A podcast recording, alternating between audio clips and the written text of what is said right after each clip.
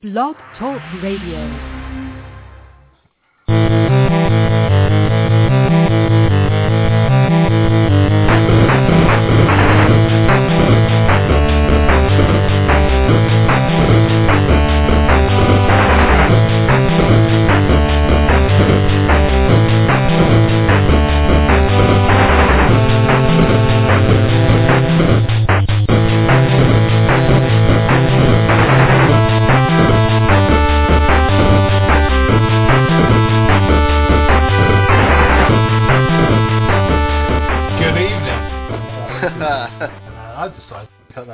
It's a two-minute song, so yeah. But hey, it works. It works.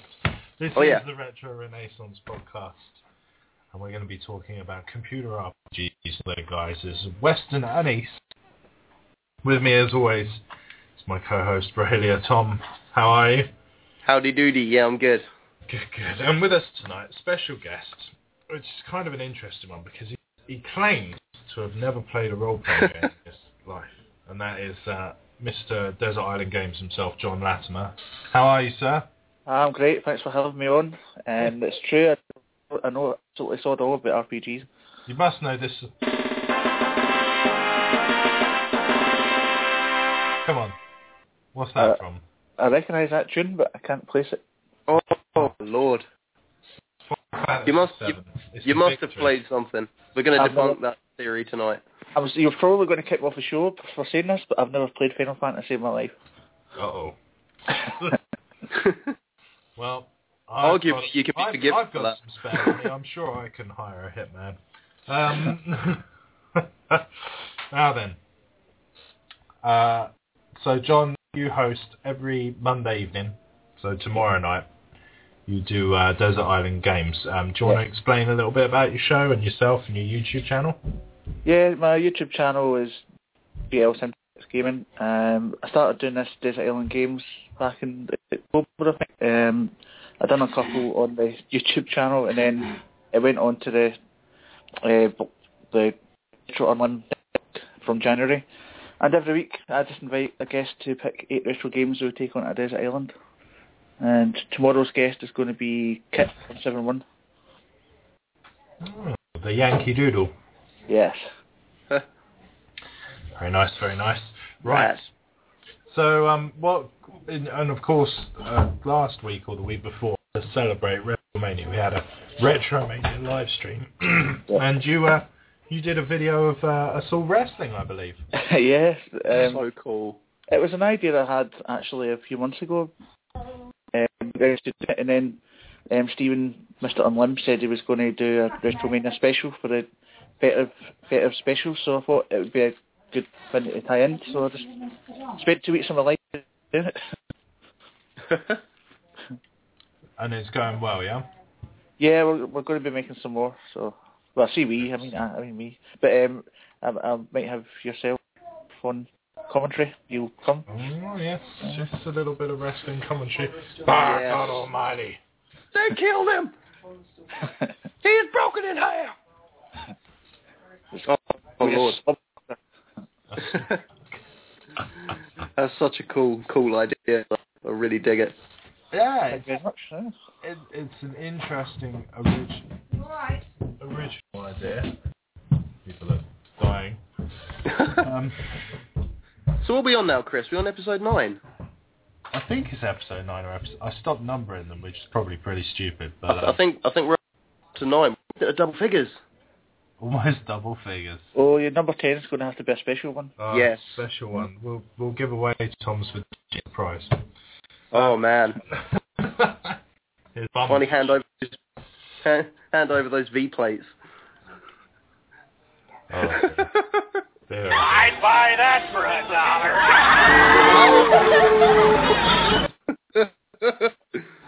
Oh, oh, Lord. dear, dear. There it is. Anyway, what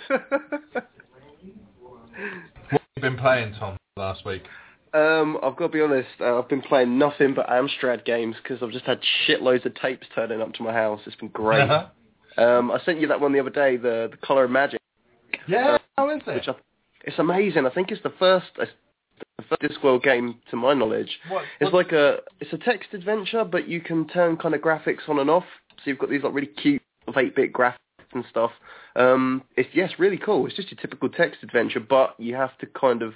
It's not sort of like a case of go go north, go south. You have to kind of say go Rimward, go. Uh, you know, it's all kind of Discworld terminology and stuff. So it's really fun. This also came out on the Specky and the C64. Yeah, I believe it did. Yeah. Okay. Yeah, Uh, so- it follows the plot of the book. Uh, obviously, the Color of Magic, which was the first Discworld one as well. Yeah, you play as uh, Rincewind again. Cool. So yeah, it was, really yeah, cool. it was, um, it was actually the first Discworld, um, the first Discworld game. Yeah, you're quite right there. Yeah, just there was a complete accidental pickup, which is really cool. And I've got a ton of other stuff like uh, Dizzy uh, Ghostbusters One for Amstrad, which is a lot like, well, like the Specky version, really. Um, just loads and loads of crap, really. Actually, I'm going to take a quick look. I told you I picked up Super Gran. Oh, Super Gran, I love it. what else we got up here? Um, uh, Hacker 2. Um, if anyone knows the Hacker games, that's pretty cool. Yeah. Um, yeah, there's tons of crap up here, really. Um, look, and when I say crap, there is some crap as well, like a placement pat and stuff like that. But yeah, I've just been messing around with that Amstrad. It's been it's been great, and uh, the Macintosh as well. But other than that, just not not a great deal. Yeah. Well, okay, cool, man. Cool. So lots of Amstrad fun. CPC Joy. Yes. Awesome. I've been playing um, a bit of Final Fantasy X uh, HD and a lot of Pokemon Y. like Ooh. a lot. And I've Nice. only I've only done the second gym as well. So How many how many hours you logged on that bad boy? Too many. Too many. I'm not going to go specifics, but um, let's just say it's what I do on my lunch break at work. It's a total time sink that game. It is, but it's good. They always are, man. But they're always good fun. Always Oh, good yeah. fun. Definitely. I always did my classic of starting with a water-based Pokemon. So I had a, I've, well, it's now a Frogadier, was uh, which is like a, a kind of juvenile frog, if that makes sense, like anthropomorphic. Okay. It's kind of a bit strange. Cool. Yeah, no, he's uh, he's pretty badass. What about you, John? What have you what have you picked up, mate, and what have you been playing this week? I've picked up, unsurprisingly for me, um, Football Manager Classic 2014 on the PS Vita. Uh, Came out on Friday, so it's the first PS Vita version, and it's got a 3D pitch and all that on it, so it's pretty cool. Cool. very good, very good. So, um, and that that's what you've been playing as, as well, presumably.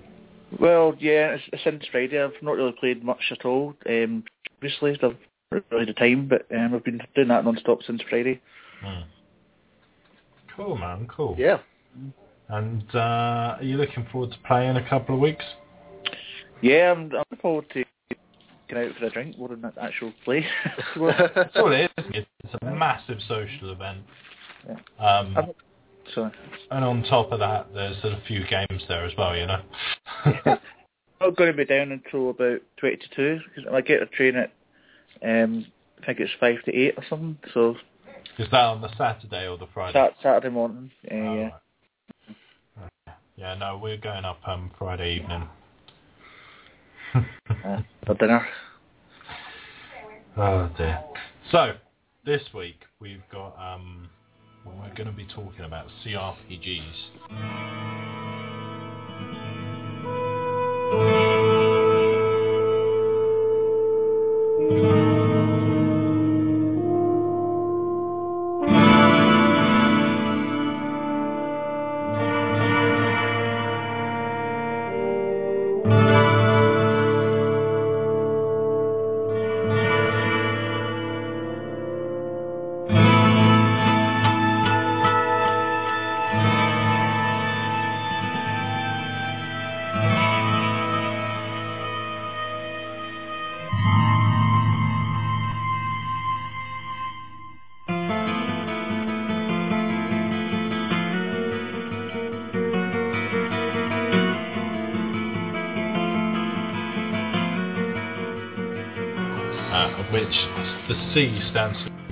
RPG stands for role-playing game.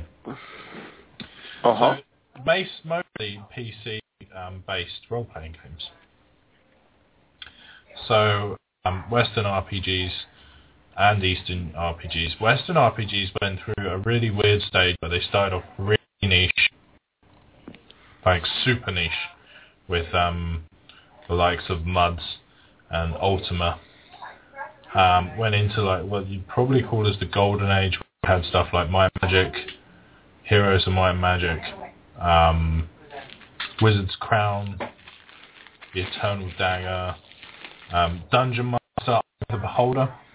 I Yeah. mentioned those in uh, previous ones. Quest for Glory, Betrayal of Krondor, um, and uh, Lands of Lore. And then a decline where nothing really came into it, and people started to get into FPSs in the mid '90s. You know, um, adventure games, and um, they they sort of saw a buzz from um, the Japanese console RPGs like the Final Fantasy series. Um, and then uh, MMOs, of course, became big. Um, eventually, there was stuff that came up uh, through the ranks, like Diablo, um, and then, of course, the Elder Scrolls series came into it. So you had this kind of action RPG type game. So have you ever played Diablo, John? That's a good question for you. Uh, um, possibly, I don't recall playing it, but I may have Ah, you done. motherfucker, you're, you're keeping your cards close to your chest. I don't Just gonna think try and. Sorry. No, I was just going to say I don't think I've played it. I don't recall playing it. But I've got a bad memory, so I may have done. We're just gonna spend the next hour trying to break you, John. So there were, at the same time, there are a lot of really good Western RPGs coming out, the likes of Fallout. Um, uh, sorry, just reading through some notes here. So, Fallout, Baldur's Gate, um, various Planescape. These are all bringing back good memories. oh yeah. Um, and then in the from the 2000s onwards, you know, we had the likes of, I think it was uh, Winter Nights from Atari, we, which we talked about last week. yes. Laura, Laura played that. I saw that at the Carbo yesterday for a pound. It was Nice. Boxed, but I didn't pick it up. I was like, fuck you, I've got you on him. Uh, Oh yeah. you probably paid less for it on Steam as well. The, the Neverwinter Nights actually was interesting because you could play it multiplayer. Somebody could play as the Dungeon Master Mm. because it was based on Dungeons and Dragons, so you could have people come in and out. Here's a good one for you, John, that you may have played: Star Wars: Knights of the Old Republic. Oh man. Yes, yeah, I think I've played that. You motherfucker! You played an RPG. Done. Right. I think, to be fair, I think I've actually, I I think I recall playing Eye of the Beholder. ah, there you go. Jade Empire, Oh, oh man. Mass Effect, Dragon Age Origins, um, and so forth. And then, of course, you had this this this weird kind of thing now with Fallout 3, um, where it merged an FPS and an RPG and worked, which was fucking bizarre. Yeah. Works really well. Um, and since then, obviously, you've had Oblivion, Skyrim, all of that kind of jazz.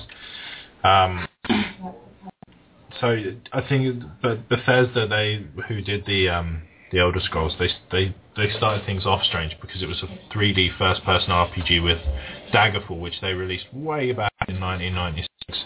It was. Um, Did and- Arena come first? Was it Daggerfall? uh, Arena came first, but it, it wasn't it wasn't anything like that. That was the very No. first one, but it was nothing like um, Yeah. Daggerfall. Just like Fallout 2 to. Fallout 3. Yeah, yeah, exactly that. Completely different. Um, arena was actually just um, a fighting simulator where you were in an arena and you had to fight. So it was it was it wasn't too RPG to say the least. Mm. Yeah. Uh, Morrowind, of course, huge when it came out on the Xbox. Uh, That game. spawned two sequels, and of course was massive in the in the computer RPG because here's the thing computer RPGs on on the PC. Um, if you've got them, there people will mod them, and they will Oh, yeah. create mission packs, whole expansions in some cases. You know Yeah. um, new enemies, new weapons, loads of stuff. So, in the meantime, in the East, their golden age was the 1990s to the 2000s. But just before that, you may have heard of Phantasy Star, um, Dragon Quest, Final Fantasy, um, all of these big, big, big games. Um, I'm just trying to So, think now.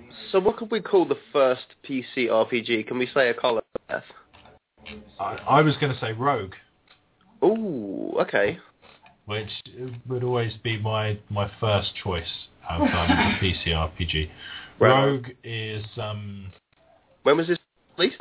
Let's let's find out. Yeah, let's do a little bit of. Um, and you, you, you always hear now about rogue type games, and Yeah. rogue, rogue is basically a very basic dungeon crawler, you know, for all intents and purposes. Yeah. That's just uh, Rogue, the video game. Yeah, dungeon. Uh, oh yeah, you can play on an ASCII terminal, of course. Rogue. Oh snap. So 1980. Okay, um, I think. Uh, ooh, yeah, Akalabeth started circulating in '79, so they're about the same sort of time. Okay. And, Which um, is uh, Akalabeth being uh, Richard Garriott's uh, prequel to Ultima, yes, which is huge PC PG. There were text adventures before Rogue, but it was the first sort of graphical one.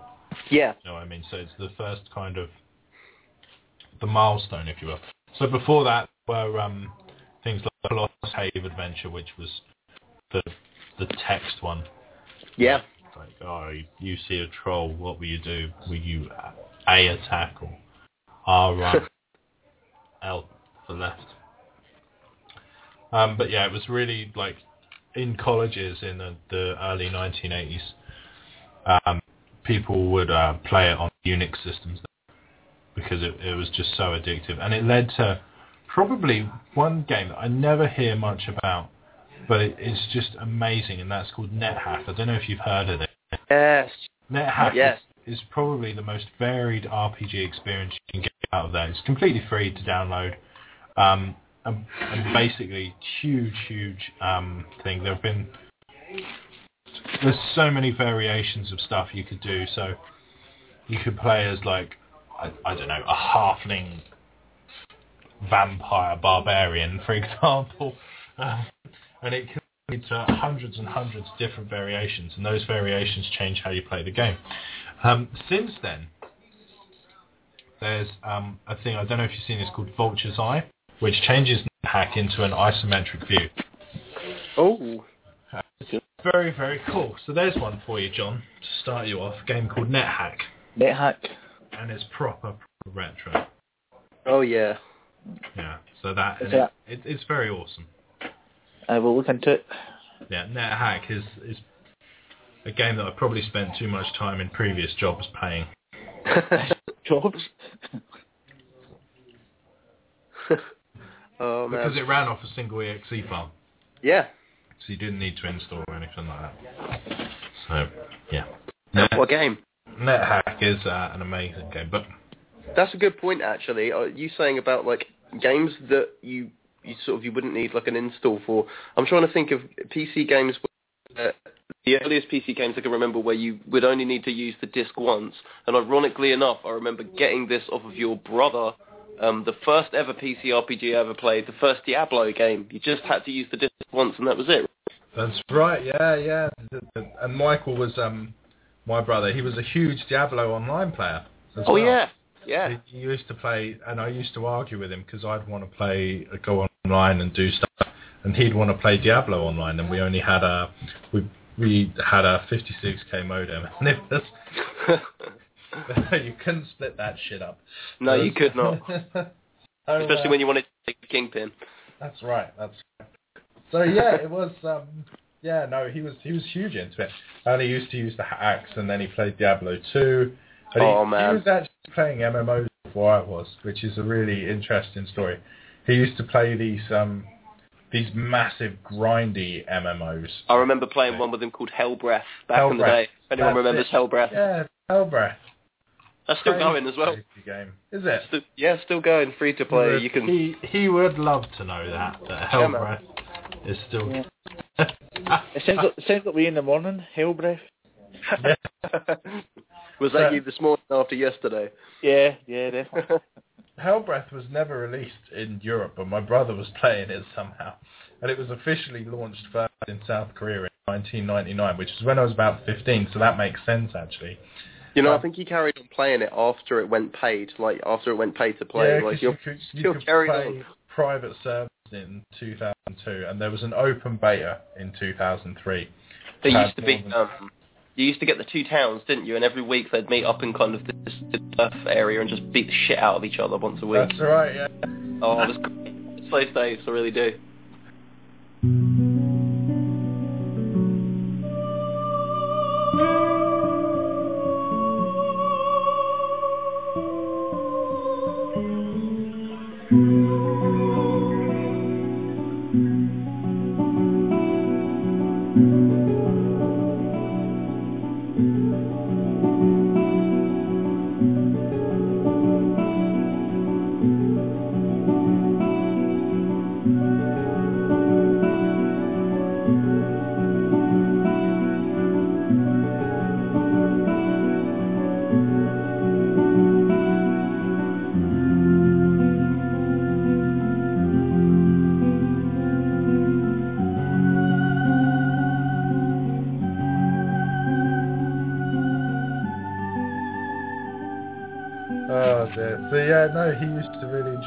Tried playing it, and I was like, fuck. Fuck this. I'm not hitting dummies for 16 hours just And to level. The, the irony was, of course, that eventually I would go on to play World of Warcraft for eight years. That's how you, that's how you met your wife, wasn't it? That is, yeah, that's how I met my wife. Yeah, yeah, Ah. very true. Yeah. World of Warcraft. World of Wifecraft. Yeah. So, uh,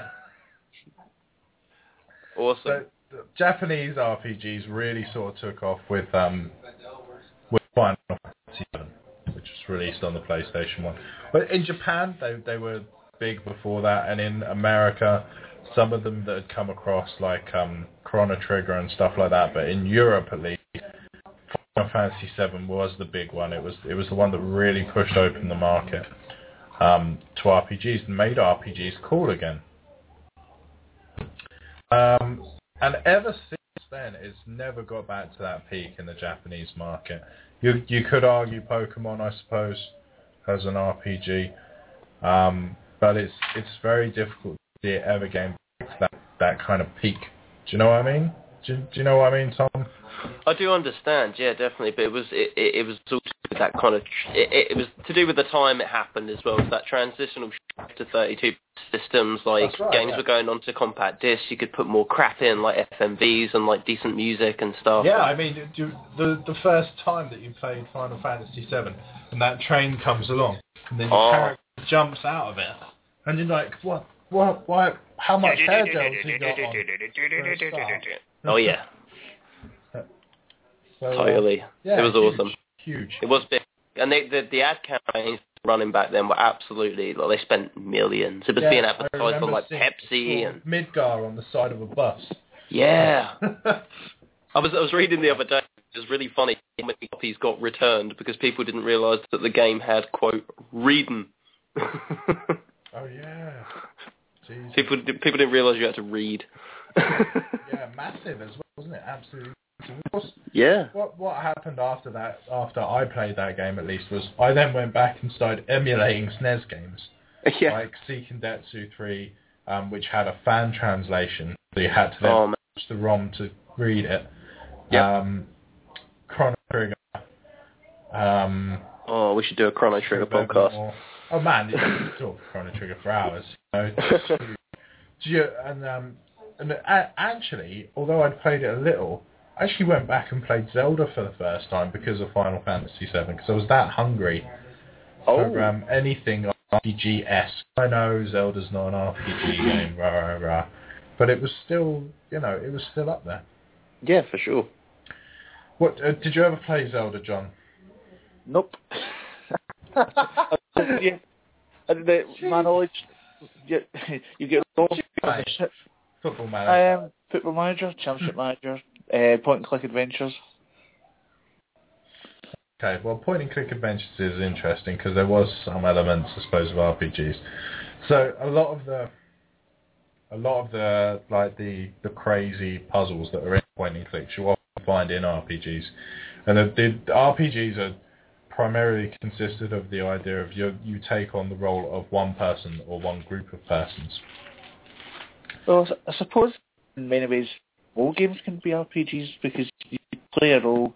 If you're playing FIFA 14, you're playing a, the part of a football player, so that's role playing. Exactly, but the idea with an RPG is you progress that character, tell a story with that character.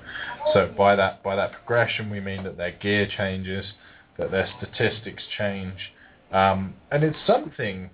It's all about numbers. Yeah, basically, it's all about numbers and how much gear you need, how many points you need in your strength to be able to hold the next sword.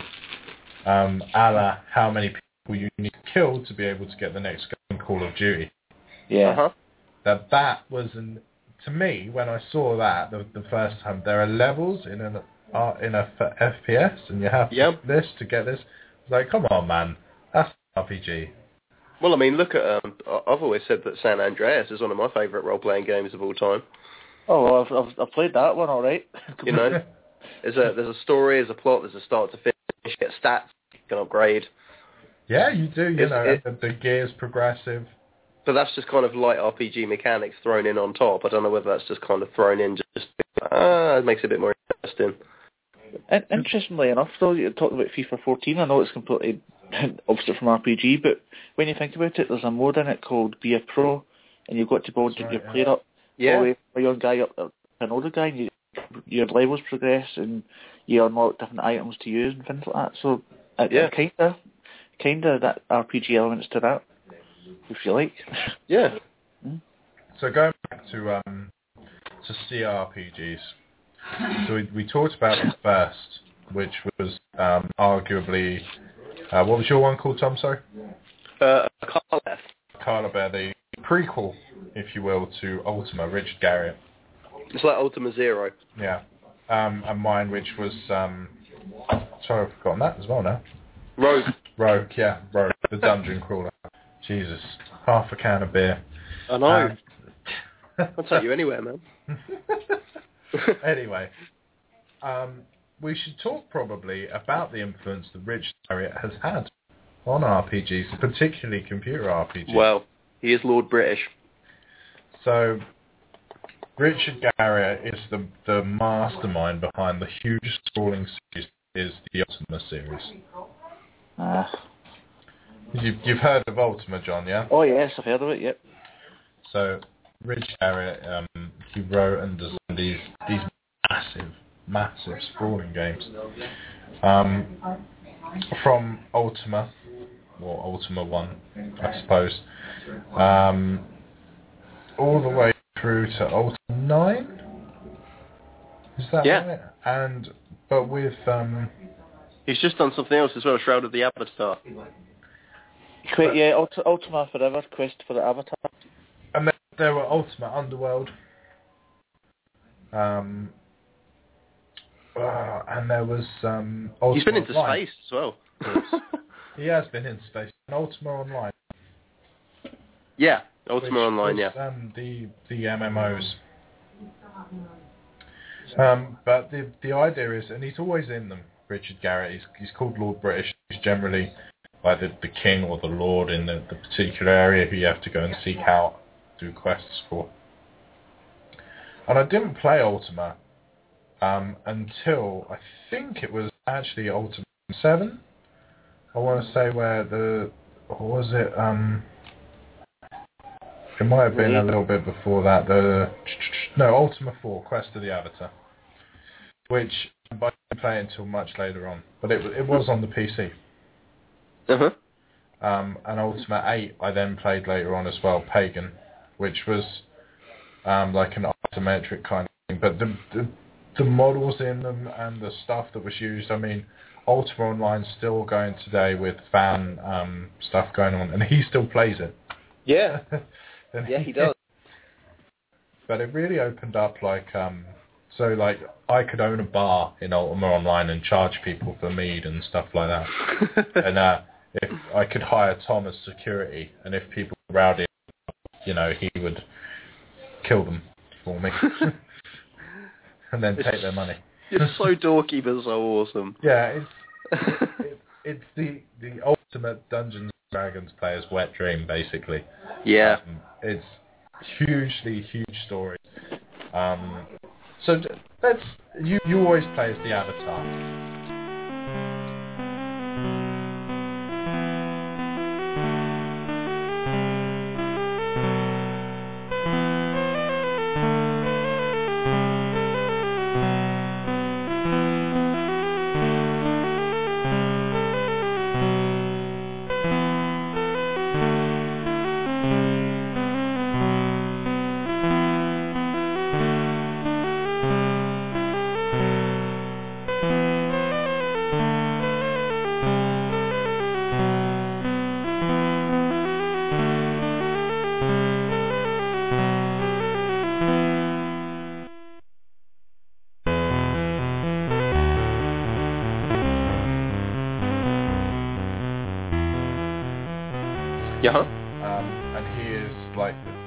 Guy who, uh, the protagonist, if you will, who has to deal with all the shit that's going on in the world.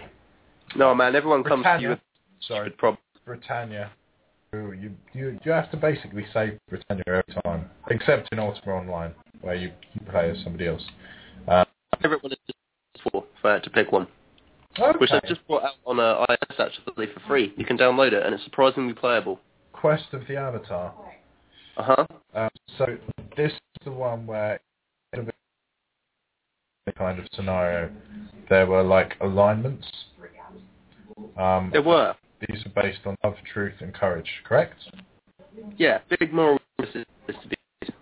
Yeah. So where you see these ideas in Mass Effect of how you act in the game of Vagrant. This was happening in 1985. I think I think this one got um, imported to the Game Boy. Um, if you can find it, it's actually really good, like JRP style. They've completely changed it around. but It's surprisingly good. Correct. So now gone. You can get this on loads of different platforms. In fact, um, Amiga, Apple II, Atari, Atari ST, Commodore 64. Were you aware of DOS. the... Sorry. That's all right. Go on. Were you, were you aware of the anti, anti-piracy measures on the Atari version? Mm. Apparently, um, one of the floppy disks has got an unformatted track on it, and in its absence, the player would lose on every um, so, um, it's a, a way to stop people from pirating the games. That's pretty clever. Okay. It was on the Master System. And it's quite hard to get hold of on the Master System. There's a couple on NES as well.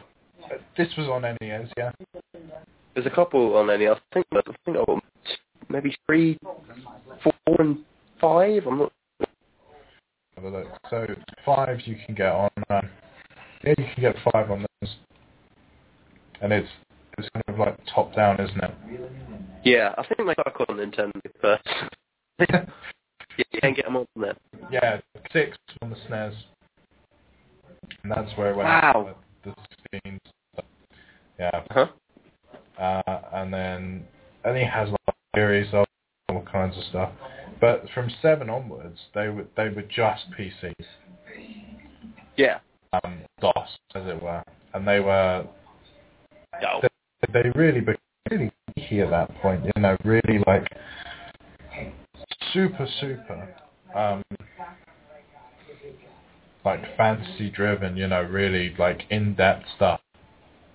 Yeah. Yeah, for Um, sure. you're, you're the hero and you've got to follow on a series. But uh, definitely, definitely, Ultima deserves a mention. And it's worth looking through. And once, I think it's, it's kind of one of those ones you just have to take a stab and pick a game. It doesn't matter which one you pick. Um, and just have a go at it because as soon as you had a go on one, you'll want to play the others.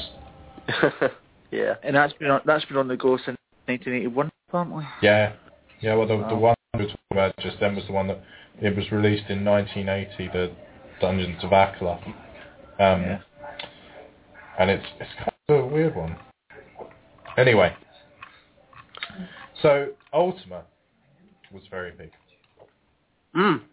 Has anybody ever played um uh, gonna- gonna- gonna, uh, any of the Baldur's Gate games? Yeah, for sure. So Yeah. Baldur's Gate one and two, um, and these were um, Dungeons and Dragons games, Uh huh. but in the computer mind, um, hugely popular. Um, and I think there was even a um, like hack and slash version of this on um, PS2 as well. Yeah. Um, Yeah. similar to Brotherhood of Steel, the Fallout game. There's also a really good hack and slash Dungeons and Dragons game on Xbox as well. Do you know the one I mean? Um, So you can have up to four players and you literally just run around bashing the crap out of stuff, but it's really fun. Yeah, maybe. I wish No, used to get the- Baldur's, uh, Baldur's Gate mixed with Might and Magic. They're two pretty different styles Yeah, of game, so- really. Baldur's Gate was um, everything you did had a dice throw associated with it. So if you tried to charm a snake into being on your team or whatever, then you you would have to successfully.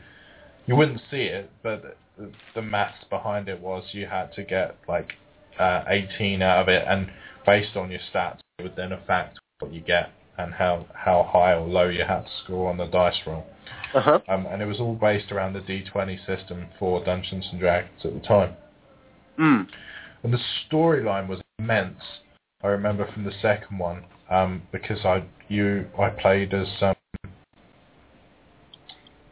you had a mentor and your mentor died and you had to go off to find the quest and Yeah. the world from ending. Yeah, that sounds familiar. This this big wizard died, and then you had to go off with your your best buddy who was like a an ape swordsman.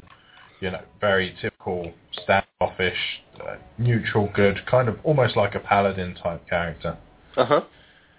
Um, and along the way, you'd meet an archer, and you'd meet a thief, and you'd, you'd and these people would interact with each other. And so Yeah. the paladin might not like the thief, so you have to be careful. You might get a black magician along the way, and you then have to be careful that those guys didn't like kick off each other's thing. Um, Yeah.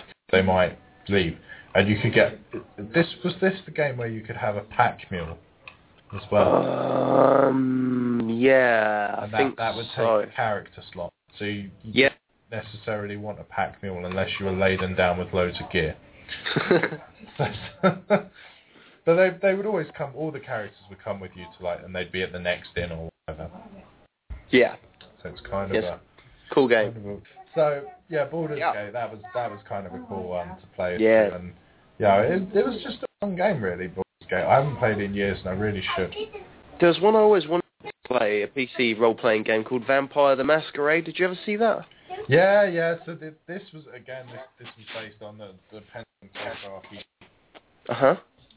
where um, it, it was kind of a weird one because this is the pencil and paper RPG where people tend to get really into it and they dress up a lot. Uh, um, so it was never really my, my thing, but no, very true. but um, it was Vampire the Masquerade Bloodlust and it was released in 2004. um, based on White Wolf's Vampire the Masquerade. Um, and this, this was a game where you had a lot of politics involved in it. Yeah. Yeah, that's right. You had, um, and you could choose between first person and third person. So you had to, um, there were a lot of like choices and stuff, a lot of like obstacles, uh, puzzles. Probably Uh-huh. the best bet. Probably Yeah. the best way to describe it. I only released on Windows again, so big, um, big, big up there to the PC sort of thing.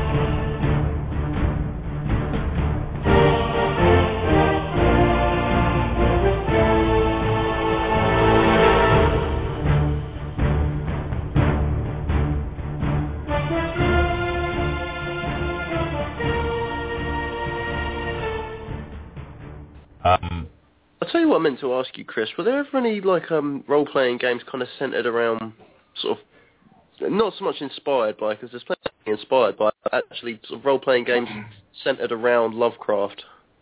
Yeah, there were. Um, not necessarily um,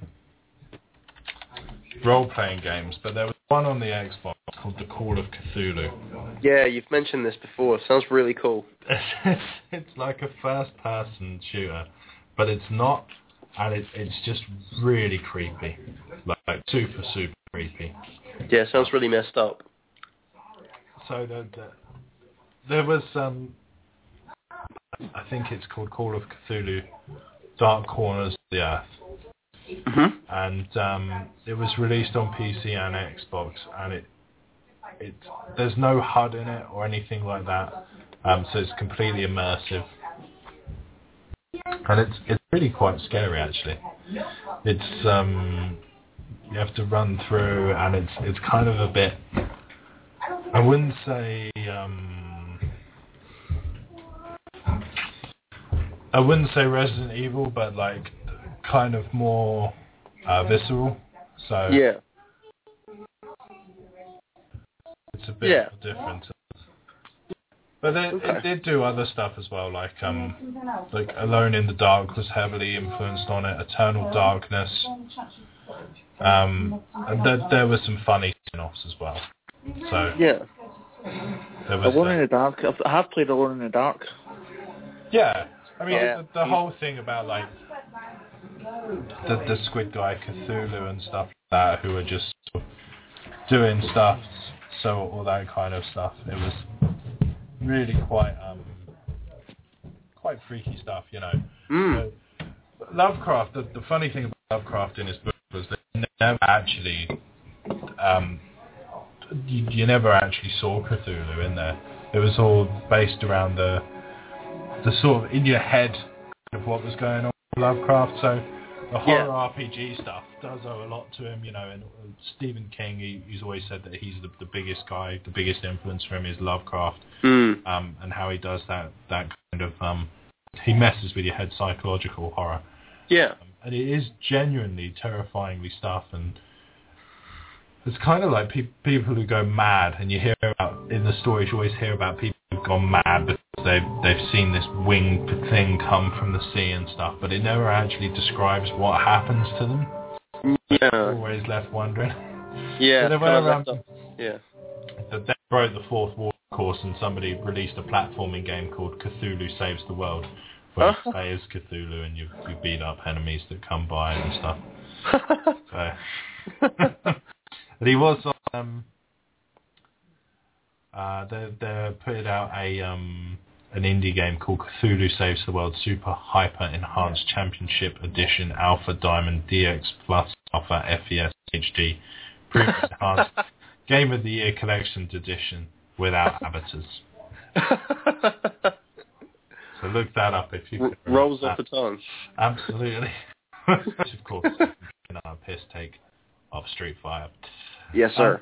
Um, so yeah, Cthulhu was kind of cool, you know, and it, it did that that particular game was um I suppose yeah you could call it an RPG because you, there were elements in there where you did get better statistics and stuff, but it was never really um a true RPG. So for me, the the best RPG was probably Fallout and Fallout 2 oh man. pure RPG. It's just something I, I could talk about Fallout and Fallout 2. Um, not so much Fallout 3 and definitely not New Vegas. Um, but Fallout and Fallout 2 to me were just like amazing, absolutely amazing games, you know. Um, here you had for ages the RPG market was dominated by these um, fantasy-driven stories of like I'm a grey knight and I must save the realm from rah. Well, actually, no. You're a bloke in the future. Nuclear wars happened. Um, put on this suit and see what happens.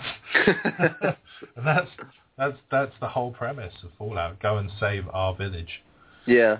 Um, it's fantastic, you know, and the the black humor in Fallout is just incredible. You know, Mm. so uh, one of the traits that you can get is to cause people messier deaths. So, so when you kill them, instead of perhaps um, throwing a spear and it kills them. The spear will go straight through their body and pin their heart to a wall. Lovely.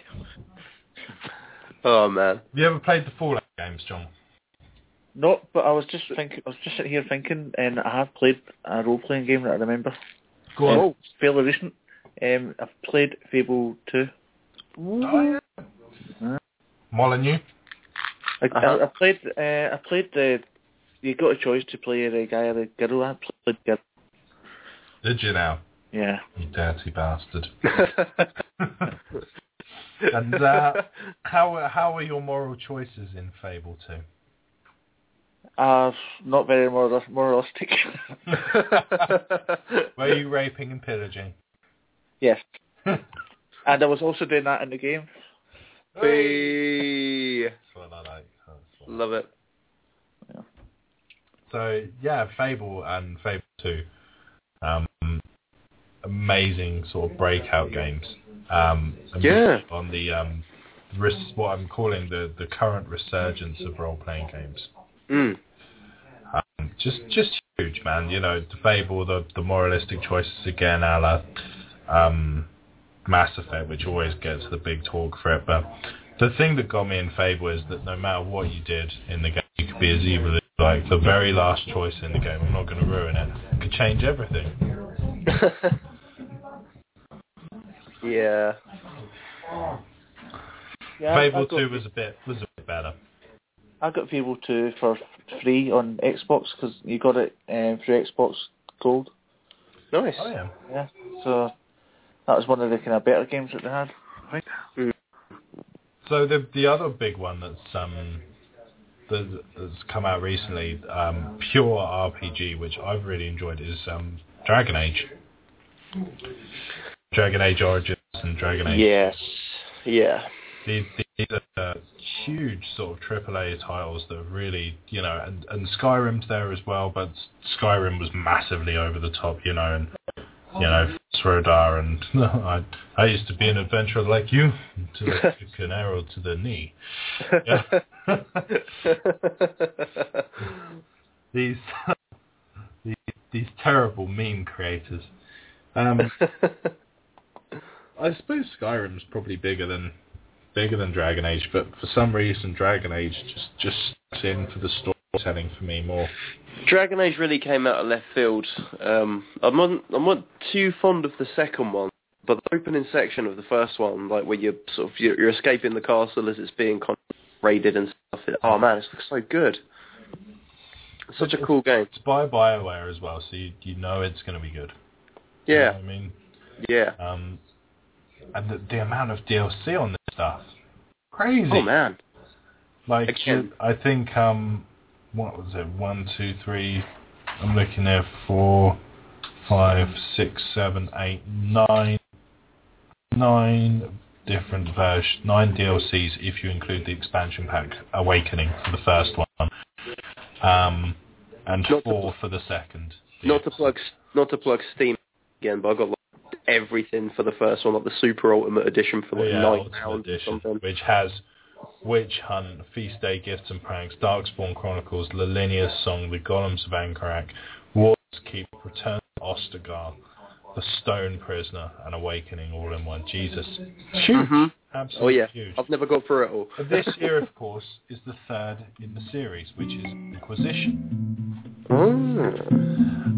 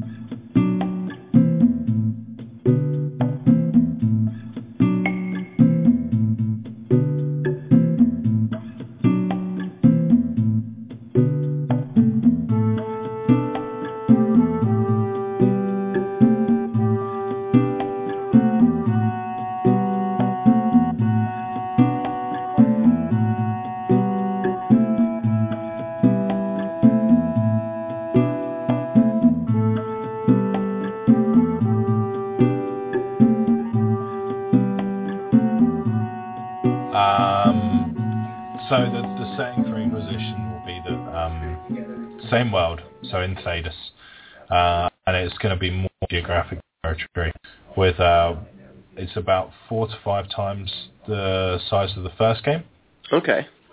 um, and it will be more French, which is never a good thing, but more. Um, and a civil war, so a civil war between the loyalists of the ruling empress and a powerful noble faction broke out in Orlais. Uh, simultaneously, the, the Magi has gone rogue, in part due to the events of Dragon Age 2, and the Templar Order seceded from the Chantry to wage their own civil war on the mages. There we are. So it's, there's a lot going on, and of course the Grey Wardens will be in there somewhere. You'll probably become one. Uh, as, as is generally the case. oh yeah. But yeah, it's huge, huge um, choices again because it's Bioware. You know, they have to make choices an option. but um, regardless of um, of Dragon Age, there there is a massive hole which we we talked about very briefly earlier on. But um, in CRPGs, it, it's always there, and it, it's the MMO. Uh huh. So, MMO. It's a dirty word. Mass- uh, no, it's not, and it's an acronym. it's massively multiplayer online role-playing game. Um, uh, World of Warcraft is probably the most the most famous one, without a doubt. Before World of Warcraft, there was EverQuest. Before EverQuest, there was Ultima Online. Before Ultima Online, there were uh, multi-user dungeons. Um, so MUDs were basically, pardon me, you would telnet into um, somebody's game or some server. You, you would play um, an MMO on there, and you char- you could save your character on there and come back time and time again, and you, your statistics were increased. Uh-huh. Still going today. There's still a Discworld MUD Whoa. going on out there. Yeah. Um, in fact, I always thought that Discworld would be a great setting for an MMO. I was about to say, why has there never been a Discworld MMO? And also, why has Discworld 1 and 2 not been ported to iOS yet? Um, I get the feeling it will be soon. I hope so. I mean, we've got, like, Monkey Island, Broken Sword, Lure the friggin' Temptress. Everything, you've got to remember with the Discworld series, everything has to go through Terry Pratchett. He's dying at the minute. Yeah, yeah, yeah. There's I understand no that. way of saying it. Um, it's, eh, ju- as far as um, games go, the, um, there were, I think, the, the one that you were talking about earlier. So the, the Color of Magic, the Discworld MUD, which I just mentioned, Discworld and Discworld 2. Um, and then Discworld Noir there. Mm, Yeah. Um, and then the the Color of Magic, which you just talked about, is actually available on phones now. oh, really? Yeah, which I didn't know. Which Oh, that's uh, awesome. was released in. Um, oh no, no, it's a different game. Sorry, Oh. but it's it's the same title, The Color of Magic, but it's an isometric action game, Oh, okay. Which is. Uh, a bit Check it out. Yeah, sounds strange. So there is a playable Java version of um, the one that Tom's got as well, The Color of Magic on c64s.com. I was playing Discworld 2 yesterday. That game is still so good. The humour in it is just... Missing Presumed. Yes.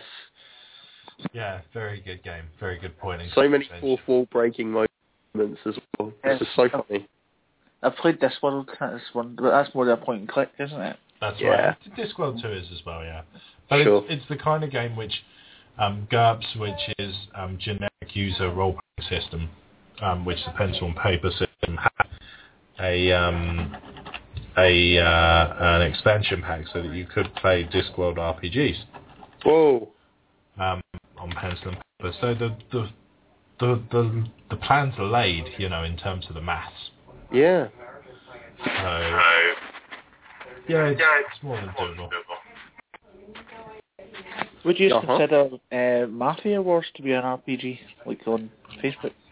Ooh. Because I've spent a hell of a lot of time playing that game. This is the one where you you do missions to get money, and then you Yeah. get over time you you you get your points back, and then you can take the missions again. Yeah. Pretty much, yeah, and you can level it, you can level up a lot as well. I think got to, I think I got to something crazy like level 120 or something. And I gave it up. Yeah, and, and then you started playing Mafia Wars too. Uh, Is that kind of where it borders on kind of RPG strategy? Because I remember an older PC game that I used to love called Gangsters. Um, that was kind Yeah. of the same sort of thing. You know, it Yeah, was part no, it- strategy, part yeah. role playing. but the, the, of course, in Mafia Wars, you do get better guns and stuff, don't you, John? If I recall. So, Yes, like, uh, you get a Tommy can- gun, and yeah, you can put your statistics up like your and stuff like that. And you can progress to different uh, locations as well, so you can Yeah. go to like Yeah, uh, I, I guess you know, at its heart, it is an RPG. You know, al- albeit a very basic one and a what you might call a excuse me, a pay to play kind of game, but it, it's or freemium. Sorry, is the correct Yeah. term, isn't it? How many I hours have you logged on there? That's, well, I've, well, I don't, I wouldn't even want to think. I used to play it constantly uh, a few years ago.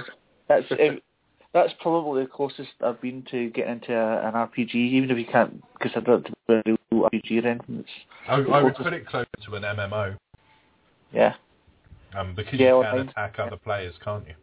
yeah. I, Yeah, I I- think, yeah. I even had it on my phone as well. Dangerous. Yeah. I think the fundamentals of a role-playing game are there and stuff like that for sure. I think um, the it was RPGs were so separate for so long, and then the likes of like you were just saying, John Mafia Wars and other um, online uh, freemium games, and then COD, FIFA.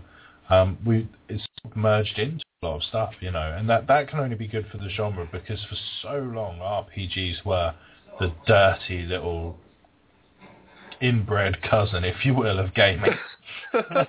No, nobody wants to know about the betrayal at Krondor and stuff like this, you know. You're fighting what? An orc? A drow elf? What are you doing?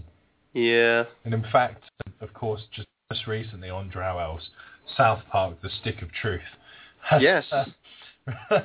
But that was pretty cool.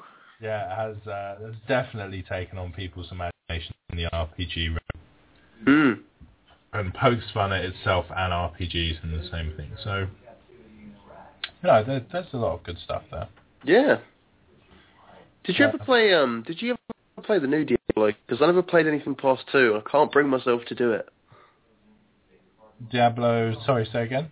Did you ever play three? Because I never played past two. Yeah. I can't bring myself Yeah, to no, do no, I've I've I've gone through three on the first and second difficulty. Okay. Um, there's two more difficulties past that, and I haven't done those two yet. Is it a good game? It is a good game. Yeah, it's it's exactly what you'd expect. Okay.